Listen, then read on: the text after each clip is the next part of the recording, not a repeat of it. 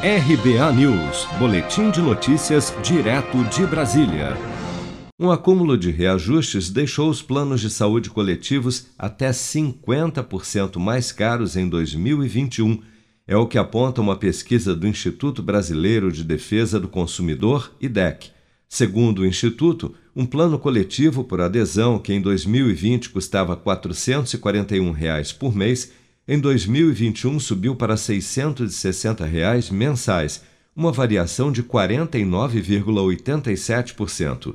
O aumento exponencial dos valores cobrados este ano se deve aos reajustes de 2020 que foram prorrogados em razão da pandemia do novo coronavírus e previstos para incidirem no mês de aniversário do segurado em 2021 Além disso, há também a cobrança retroativa da diferença do que deixou de ser pago no ano passado, referente às parcelas não reajustadas em 2020, como explica o advogado especialista em saúde Rafael Roba.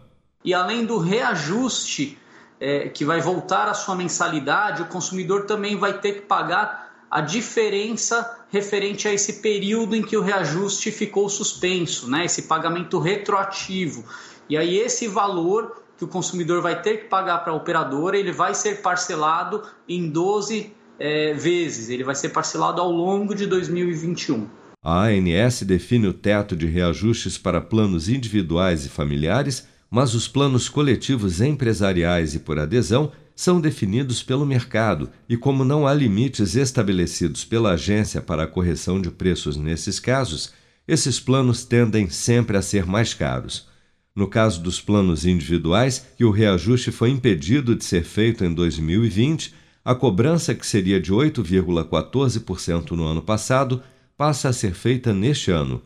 A Agência Nacional de Saúde Suplementar, ANS, ainda definirá o reajuste dos planos de saúde individuais para o ano de 2021 a 2022, ou seja, os valores dos planos ficarão ainda maiores. Segundo a ANS, o percentual de reajuste dos planos individuais autorizado para o período de maio de 2020 a abril de 2021 observou a variação de despesas assistenciais entre os anos de 2018 e 2019, período anterior à pandemia e que, portanto, não apresentou redução de utilização de serviços de saúde.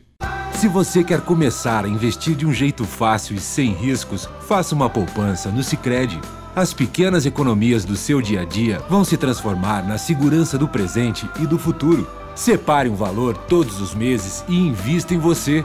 Poupe com o Sicredi, pois gente que coopera cresce.